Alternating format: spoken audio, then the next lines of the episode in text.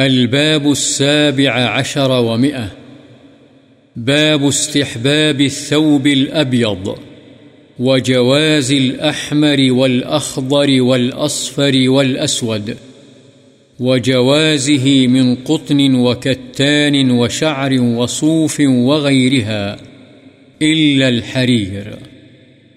سفید کپڑے کے مستحب ہونے اور سرخ سبز زرد اور سیاہ رنگ کے نیز ریشم کے علاوہ سوت، بالوں اور اون وغیرہ کے کپڑوں کے جائز ہونے کا بیان۔ يا بني آدم قد أنزلنا عليكم لباسا يواري سوآتكم وريشا ولباس التقوى ذلك خير اللہ تعالی نے فرمایا اے بنی آدم ہم نے تم پر لباس اتارا جو تمہاری ستر پوشی کرتا ہے اور زینت کا سامان اتارا اور پرہیزگاری کا لباس یہ زیادہ بہتر ہے۔ وجعل لكم سرابيل تقيكم الحر وسرابيل تقيكم بأسكم۔ اور اللہ تعالی نے فرمایا اور تمہارے لیے ایسے لباس یعنی قمیص اور چادر وغیرہ بنائیں جو تمہیں گرمی اور سردی سے بچاتے ہیں اور ایسے لباس بھی جو لڑائی میں تمہارا بچاؤ کرتے ہیں۔ وعن ابن عباس رضی اللہ عنہما أن رسول الله صلى الله عليه وسلم قال، البسوا من ثيابكم البياض فإنها من خير ثيابكم وكفنوا فيها موتاكم رواه أبو داود والترمذي وقال حديث حسن صحيح حضرت ابن عباس رضی اللہ عنہما سے روایت ہے، رسول اللہ صلی اللہ علیہ وسلم نے فرمایا، تم سفید کپڑے پہنا کرو، اس لیے کہ یہ تمہارے کپڑوں میں سے بہترین کپڑے ہیں اور اپنے مردوں کو بھی اسی میں کفنایا کرو۔ اسے ابو داود اور ترمدی نے روایت کیا ہے۔ امام ترمدی رحمہ اللہ فرماتے ہیں، یہ حدیث حسن صحیح ہے۔ وعن سمرة رضي الله عنه قال قال رسول الله صلى الله عليه وسلم، البسوا البياض فإنها أطهر وأطيب وكفنوا فيها موتاكم رواه النسائي والحاكم وقال حديث صحيح حضرت سمرہ رضی اللہ عنہ سے روایت ہے، رسول اللہ صلی اللہ علیہ وسلم نے فرمایا، سفید پوشاک استعمال کرو، اس لیے کہ یہ زیادہ پاکیزہ اور عمدہ ہے اور اپنے مردوں کو بھی اسی میں کفن دو۔ اسے نسائی اور حاکم نے روایت کیا ہے۔ امام حاکم فرماتے ہیں، صحیح حدیث ہے۔ وعن البراء رضي الله عنه قال كان رسول الله صلى الله عليه وسلم مربوعا، ولقد رأيته في حلة حمراء، ما رأيت شيئا قط أحسن منه متفق عليه حضرت برا بن عازب رضی اللہ عنہ سے روایت ہے کہ رسول اللہ صلی اللہ علیہ وسلم میانہ قد کے تھے۔ میں نے آپ کو سرخ جوڑا پہنے ہوئے دیکھا میں نے آپ سے زیادہ حسین کوئی چیز نہیں دیکھی۔ بخاری و مسلم۔ وعن أبي جحيفة وهب بن عبد الله رضي الله عنه قال، رأيت النبي صلى الله عليه وسلم بمكة وهو بالأبطح، في قبة له حمراء من أدم، فخرج بلال بوضوئه، فمن ناضح ونائل، فخرج النبي صلى الله عليه وسلم وعليه حلة حمراء. كأني أنظر إلى بياض ساقيه، فتوضأ وأذن بلال. فجعلت أتتبع فاه ها هنا وها هنا، يقول يمينا وشمالا حي على الصلاة، حي على الفلاح.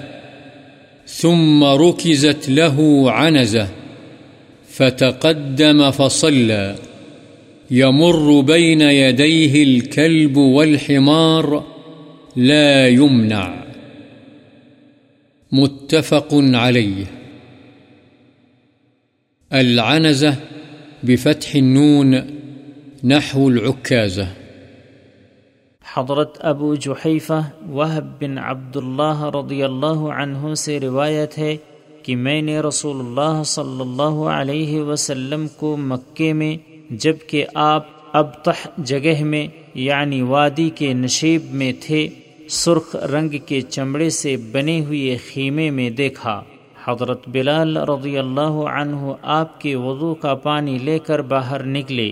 کچھ لوگ تو وہ تھے جنہیں صرف کچھ چھینٹے مل سکے، اور بعد وہ تھے جنہیں کچھ پانی مل گیا۔ پھر نبی صلی اللہ علیہ وسلم بھی باہر تشریف لائے اور آپ کے جسم اطہر پر سرخ رنگ کا جوڑا تھا، جس سے آپ کی سفیدی نمایاں ہو رہی تھی۔ گویا کہ میں آپ کی پنڈلیوں کی سفیدی کو دیکھ رہا ہوں۔ آپ نے وضو فرمایا اور حضرت بلال رضی اللہ عنہ نے اذان دی اور میں بلال کے منہ کا ادھر اور ادھر کرتے ہوئے خیال رکھ رہا تھا یا پیچھا کر رہا تھا، وہ حی علی الصلاح کہتے ہوئے دائیں طرف اور حی علی الفلاح کہتے ہوئے بائیں طرف منہ پھیرتے، پھر ایک چھوٹا نیزا سترے کے طور پر آپ کے لیے گاڑ دیا گیا۔ بس آپ آگے بڑھے اور نماز پڑھائی، آپ کے سترے کے آگے سے کتا اور گدھا گزرتا جنہیں روکا نہیں جاتا تھا بخاری و مسلم۔ وعن أبي رمثة رفاعة التميمي رضي الله عنه قال رأيت رسول الله صلى الله عليه وسلم وعليه ثوبان أخضران رواه أبو داود والترمذي بإسناد صحيح حضرت ابو رمسہ رفاع تیمی رضی اللہ عنہ سے روایت ہے کہ میں نے رسول اللہ صلی اللہ علیہ وسلم کو دیکھا کہ آپ کے جسم مبارک پر دو سبز رنگ کے کپڑے تھے۔ اسے ابو داود اور ترمیزی نے صحیح سند کے ساتھ روایت کیا ہے۔ وعن جابر رضی اللہ عنہ أن رسول الله صلى الله عليه وسلم دخل يوم فتح مكة وعليه عمامة سوداء. رواه مسلم. حضرت جابر رضی اللہ عنہ سے روایت ہے کہ رسول اللہ صلی اللہ علیہ وسلم فتح مکہ والے دن مکے میں داخل ہوئے تو آپ کے سر مبارک پر سیاہ رنگ کی پگڑی تھی۔ وعن ابی سعید عمر بن حریث رضی اللہ عنہ قال، كأني أنظر إلى رسول الله صلى الله عليه وسلم، وعليه عمامة سوداء قد أرخى طرفيها بين كتفيه. رواه مسلم. وفي رواية له أن رسول الله صلى الله عليه وسلم خطب الناس وعليه عمامة سوداء.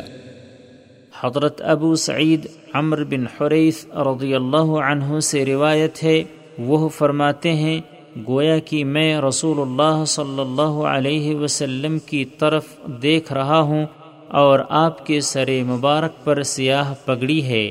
آپ نے اس کے دونوں کناروں کو اپنے کندھوں کے درمیان لٹکایا ہوا ہے۔ مسلم۔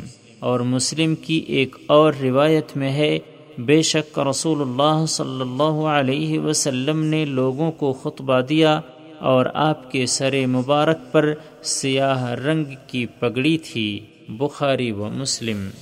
وعن عائشة رضي الله عنها قالت كفن رسول الله صلى الله عليه وسلم في ثلاثة أثواب بيض سحولية من كرسف. ليس فيها قميص ولا عمامة. متفق عليه. السحولية بفتح السين وضمها وضم الحاء المهملتين ثياب تنسب إلى سحول. قرية باليمن والكرسف القطن. حضرت عائشہ رضی اللہ عنہا سے روایت ہے کہ رسول اللہ صلی اللہ علیہ وسلم کو تین سفید سوتی کپڑوں میں کفنایا گیا جو یمن کے علاقے سحول کے بنے ہوئے تھے۔ اس میں قمیص تھی نہ پگڑی۔ بخاری و مسلم۔ وعنها رضي الله عنها قالت خرج رسول الله صلى الله عليه وسلم ذات غداه وعليه مرط مرحل من شعر أسود رواه مسلم. المرط بكسر الميم وهو كساء. والمرحل بالحاء المهملة هو الذي فيه صورة رحال الإبل وهي الأكوار. حضرت عائشہ رضی اللہ عنہا سے روایت ہے کہ رسول اللہ صلی اللہ علیہ وسلم ایک دن گھر سے باہر تشریف لائے اور آپ کے جسم اطخر پر سیاہ بالوں کی بنی ہوئی ایک نقش و نگار والی چادر تھی۔ مسلم۔ وعن المغيرة بن شعبة رضي الله عنه قال كنت مع رسول الله صلى الله عليه وسلم ذات ليلة في مسير. فقال لي، أمعك ماء قلت نعم. فنزل عن راحلته، فمشى حتى توارى في سواد الليل، ثم جاء، فأفرغت عليه من الإداوة، فغسل وجهه. وعليه جبة من صوف، فلم يستطع أن يخرج ذراعيه منها حتى أخرجهما من أسفل الجبة، فغسل ذراعيه ومسح برأسه، ثم أهويت لأنزع خفيه، فقال دعهما، فإني أدخلتهما طاهرتين. ومسح عليهما متفق عليه. وفي رواية وعليه جبة شامية ضيقة الكمين. وفي رواية أن هذه القصة كانت في غزوة تبوك. حضرت مغیرہ بن شعبہ رضی اللہ عنہ سے روایت ہے کہ میں ایک سفر میں رات کے وقت رسول اللہ صلی اللہ علیہ وسلم کے ساتھ تھا۔ آپ نے مجھ سے فرمایا، کیا تیرے پاس پانی ہے؟ میں نے کہا ہاں۔ بس آپ اپنی سواری سے اترے اور چل پڑے۔ یہاں تک کہ آپ رات کی تاریکی میں چھپ گئے۔ پھر آپ تشریف لائے تو میں نے برتن سے آپ پر پانی ڈالا۔ آپ نے اپنا چہرہ مبارک دھویا، آپ کے جسم پر اونی جبا تھا۔ آپ نے اس میں سے اپنے بازو نکالنے کی کوشش فرمائی، لیکن نہ نکال سکے۔ یہاں تک کہ انہیں جبے کے نیچے سے نکالا۔ بس آپ نے اپنے بازو دھوئے اور سر کا مسح کیا۔ پھر میں آپ کے موزے اتارنے کے لیے جھکا تو آپ نے فرمایا، انہیں چھوڑ دے۔ اس لیے کہ میں نے پاؤں پاکیزگی کی حالت میں ان میں داخل کیے ہیں۔ اور آپ نے ان پر مسح فرمایا، بخاری و مسلم۔ اور ایک روایت میں ہے کہ آپ کے جسم اطہر پر شامی جبہ تھا، جس کی آستینیں تنگ تھیں اور ایک روایت میں ہے کہ یہ غزوہ تبوک کا واقعہ ہے۔